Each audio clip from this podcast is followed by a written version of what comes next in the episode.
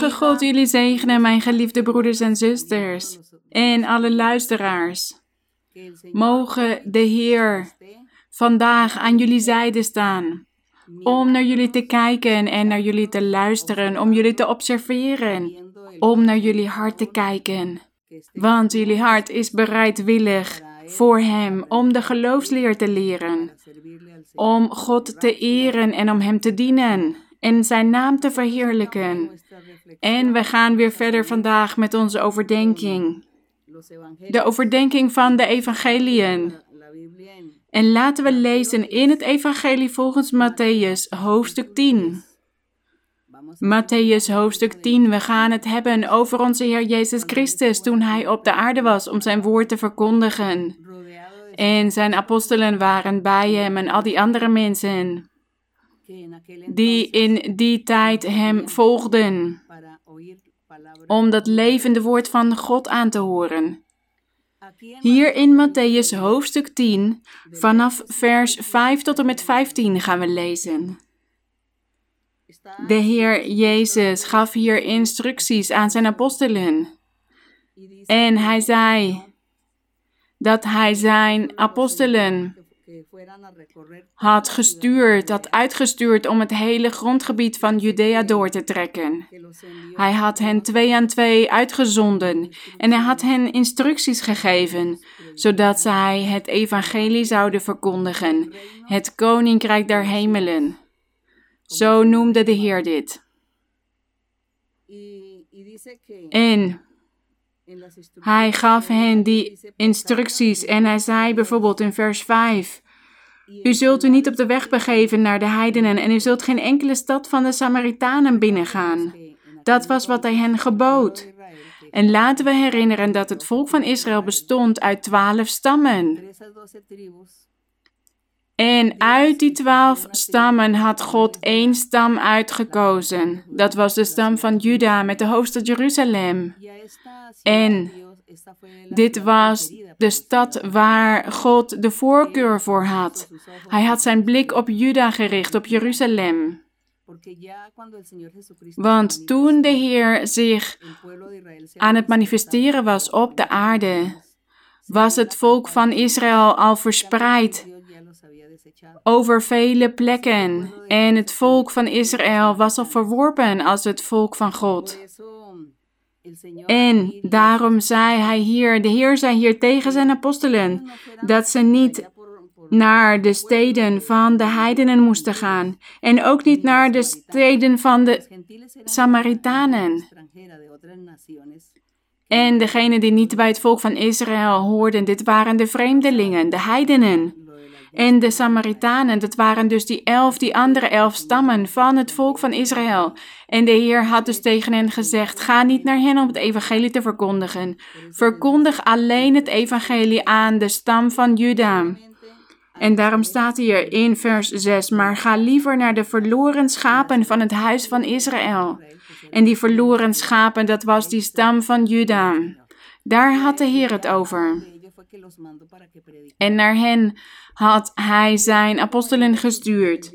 Vers 7. En als je op de weg gaat, predik dan. Het koninkrijk der hemelen is nabijgekomen. Genees zieken, reinig melaatsen, wek doden op, drijf demonen uit. U hebt het voor niets ontvangen. Geef het dus ook voor niets. Hij zei dus tegen hen dat ze zich moesten behoeden, dat wanneer ze aan het verkondigen waren en allemaal wonderen aan het verrichten waren in de naam van de Heer Jezus Christus, dat zij hier geen geld voor moesten gaan vragen. Dat zij deze wonderen zouden verrichten om daar geld voor te ontvangen. Nee, ze moesten dit gratis doen. Voor niets staat hier. Vers 9. Voorzie u niet van goud of zilver of kopergeld in uw gordels. Hij zei dus: neem geen geld mee. En we lezen ook dat ze geen kleding, extra kleding moesten meenemen. Dat ze daar geen zorgen over hoefden te maken. Want de Heer wist dat op die plekken waar zij zouden komen, dat ze daar goed ontvangen zouden worden en dat ze al het nodige zouden krijgen van die mensen daar. Want uit dankbaarheid, omdat de apostelen het evangelie gingen verkondigen en ook wonderen zouden verrichten, zegeningen van God zouden uitdelen. Hij wist, de Heer wist dat ze goed ontvangen zouden worden en dat de mensen die hen zouden ontvangen, dat ze hem, dat ze hen voedsel zouden geven en onderdak en vele geschenken. En omdat zij dit allemaal zouden ontvangen, zoveel voedsel en geschenken en kleding, daarom had de Heer tegen hen gezegd: Neem geen geld mee voor onderweg, geen extra kleding. Maak je geen zorgen over waar je zult slapen, want vanwege al die wonderen die jullie zullen verrichten in mijn naam, zullen jullie zoveel geschenken ontvangen dat het te veel zal zijn voor jullie. Dit was een van die zegeningen die de Heer had voor zijn apostelen. En wij zien dat dit vandaag de dag nog steeds zo gebeurt. Zoveel jaren later, meer dan 2000 jaar later. Maar wij zien dat God ons de geestelijke gaven heeft gegeven. En als wij bidden voor mensen, als wij onze handen opleggen en profiteren, en God zoveel wonderen begint te doen in de mensen, begint te genezen, te bevrijden, vrede te geven, geluk, vreugde. Hij begint problemen op te lossen en mensen te beschermen tegen het gevaar. En hij begint op alle aspecten die mensen te helpen. En omdat die mensen dan dankbaar, ons dankbaar zijn, komen zij ook met geschenken naar ons toe, of voedsel, kleding. Dat is nog steeds hetzelfde. 2000 jaar zijn voorbij gegaan en het woord van de Heer is nog steeds geldig, want we zien vandaag de dag hetzelfde gebeuren. En de Heer heeft ook tegen ons gezegd: Spreek over mij, evangeliseer, maar maak je geen zorgen over je kleding of je voedsel, want het zal je aan niets ontbreken. En wij die de ervaring hebben in de kerk en die geestelijke gaven hebben, wij hebben deze prachtige ervaringen meegemaakt. Dat wij ook vele weldaden van de mensen ontvangen, omdat zij zegeningen van God ontvangen door middel van ons. En wij danken God hiervoor, want Hij leeft en de glorie zij aan Zijn naam. En wat zei de Heer Jezus hier nog meer? Die instructies voor Zijn discipelen, voor Zijn apostelen. Hij zei dus, of van een reiszak voor onderweg, of twee stel onderkleden, of sandalen, of een staf, want de arbeider is zijn voedsel waard. Dat is wat hij tegen hen had gezegd en dat is vandaag de dag hetzelfde. De arbeider is zijn voedsel waard, de glorie is aan de Heer. Wij zien Diezelfde krachtige God, barmhartige God, die niet alleen maar wonderen en tekenen en genezingen doet en vrede en rust geeft aan de mensen, maar hij voorziet ook al zijn dienaars, allen die hem volgen en die hem dienen en zijn evangelie verkondigen. Hij voorziet hen van alles. Degene die werken in de wijngaard van de Heer, dit prachtige werk van evangelisatie. En wat zei de Heer Jezus nog meer tegen zijn apostelen? Vers 11. Welke stad of welk dorp u ook zult binnenkomen, onderzoek wie het daarin waard is en blijf daar, totdat u weer vertrekt. Dus zij moesten overnachten in een speciale plek. Ze moesten niet zomaar ergens slapen bij iemand thuis. Ze moesten eerst onderzoeken bij wie. Wie dat waard zou zijn. Vers 12, vers 13. En als dat huis het waard is, laat dan uw vrede erover komen. Dus over de mensen in het huis, de eigenaars van dat huis. Maar als het dat niet waard is, want wellicht overnachten ze soms ook in het huis van huigelaars, van degenen die niet in hem wilden geloven in de Heer Jezus, die bekritiseerden en beledigden en tegen het woord van God in opstand zouden komen. Dan zou dit huis het niet waard zijn. En dan zouden de apostelen dus niet de zegen aan het huis moeten geven, aan die mensen, maar juist een straf zou de Heer geven. Omdat die mensen in dat huis de gezanten van God niet hadden geaccepteerd, niet hadden aangenomen. Wat mooi is dit. En ik herinner me ook, ik getuig dit voor jullie. Toen de kerk 50 jaar geleden begon, droeg de Heilige Geest mij op om naar families te gaan, naar hun huis, om hen profetie te geven. En ik ging dus naar verschillende families. Ik ging bij hen op bezoek, omdat de Heilige Geest dit tegen mij zei, naar wie ik toe moest gaan. En ik bad voor hen en ik gaf hen profetie en God deed ook wonderen en genas hen. Maar sommigen van hen hebben mij toen beledigd, gezegd dat ik gek was, dat ik door een demon bezeten was. Ze wilden mijn prediking niet aannemen, ze wilden niet geloven en ook niet in de profetie of in de handoplegging voor genezing. En deze personen waren dus boos geworden in die tijd en zijn tegen mij opgestaan. En ik moest daar toen van huilen, maar ik ben doorgegaan, want de Heer zei tegen mij: Ga gewoon door met je werk. Maak je geen zorgen. Ga naar een ander huis, naar een andere familie. Ga hen ook een boodschap van mij brengen. Want niet iedereen zal je minachten. Velen zullen naar je luisteren en mijn woord aannemen. En die zullen naar de kerk toe komen en ik zal hen zegenen. En zo is dit gebeurd. En ik heb ook gezien dat degenen die het woord van God niet hebben aangenomen, dat zij gestraft zijn door God. Maar dat degenen die wel in mijn woorden hebben geloofd, dat zij tot op vandaag de dag nog steeds in de kerk zijn en aan het genieten zijn van de zegeningen van onze Heer. En dat is zo mooi als ik dit lees over dat de apostelen, de discipelen van huis naar huis trokken.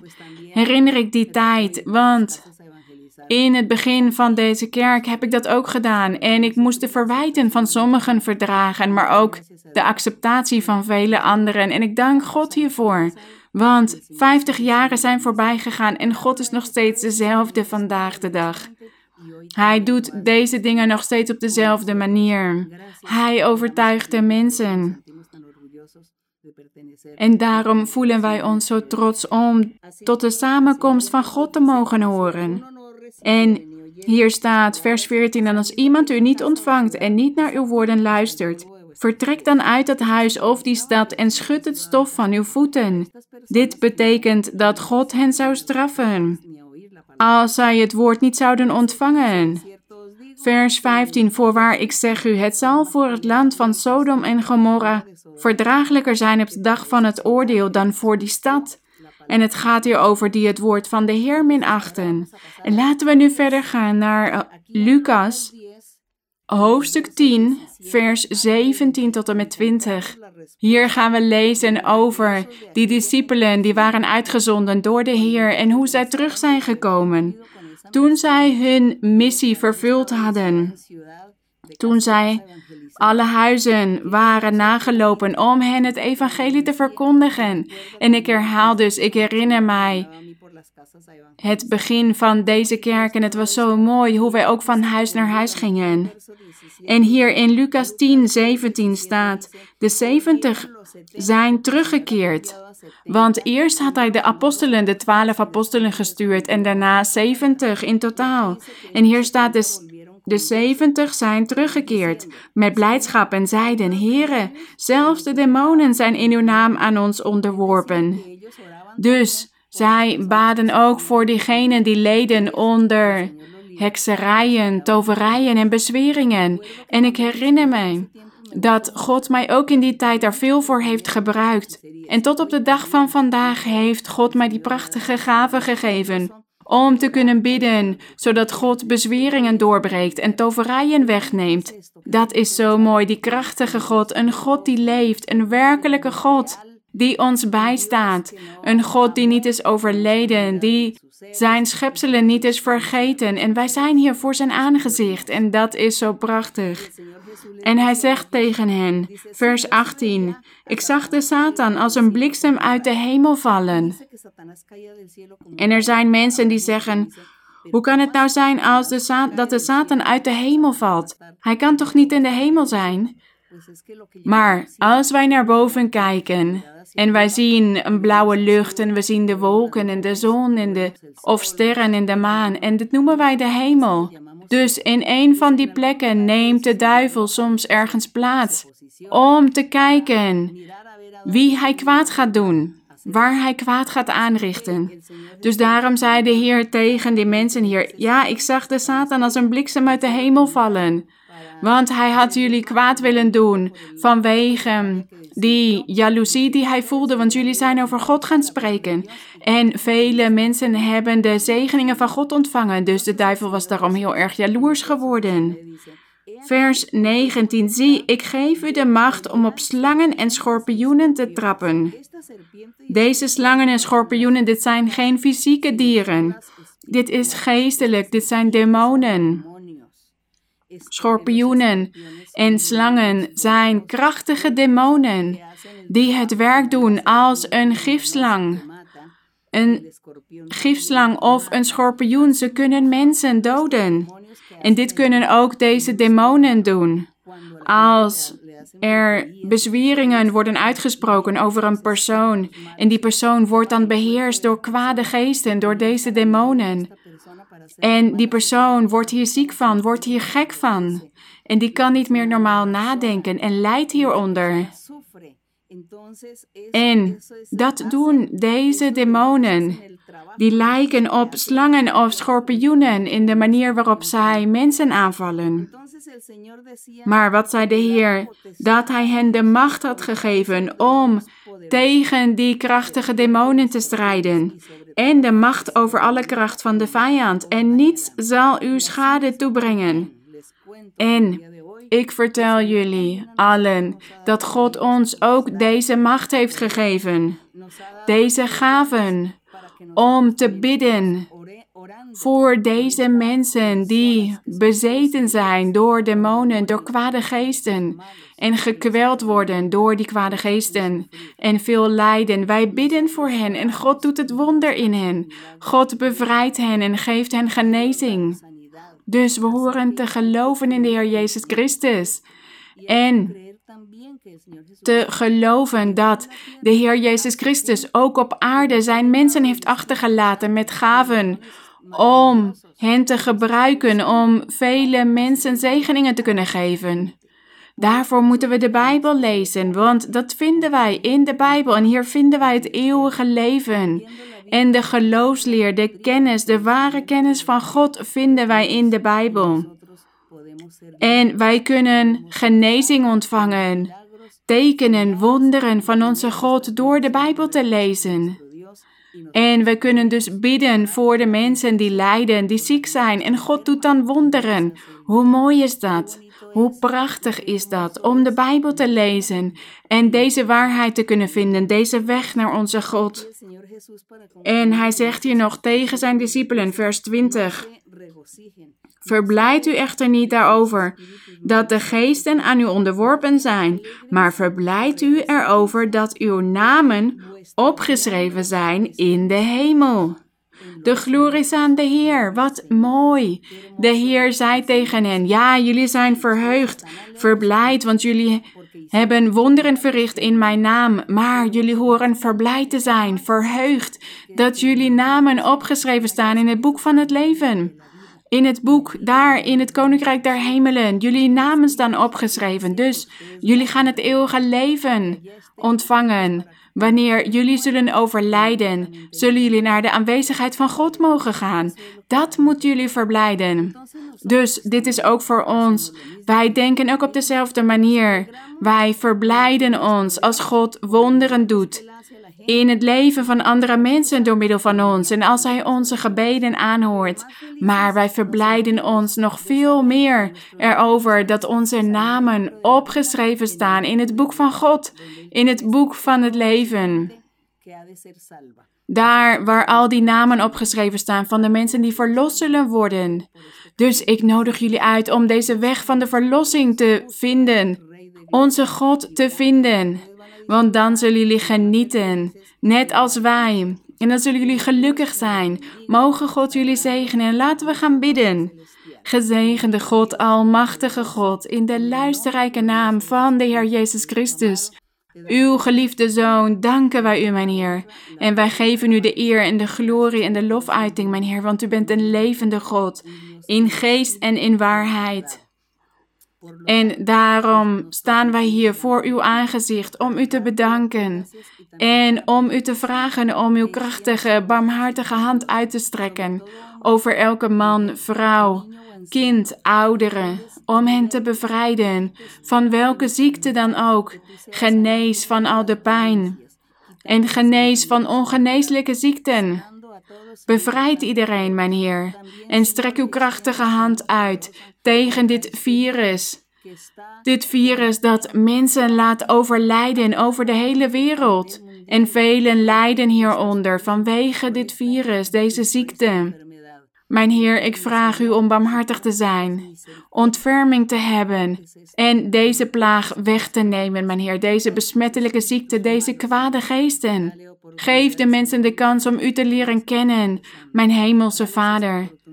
Help iedereen, degene die naar ons luisteren, zodat ook zij dat brandend verlangen in hun hart hebben om de Bijbel te lezen, om uw aangezicht te zoeken, uw naam te loven. Mijn Heer, zodat zij ook die genezing en die bevrijding van u kunnen ontvangen, uw zegeningen. En zodat zij ook beschermd kunnen zijn tegen het kwaad. Zegen iedereen, mijn Heer, op alle aspecten in hun leven, mijn Heer, geestelijk en materieel. We danken u, Heilige Vader, in de roemrijke naam van onze Heer Jezus Christus uw geliefde Zoon. We danken u. De glorie en de eer zij aan u voor altijd. Amen. De glorie is aan onze God. De glorie is aan mijn Heer. We danken onze God. Mogen God jullie allemaal groots zegenen. Tot binnenkort. God zegene jullie.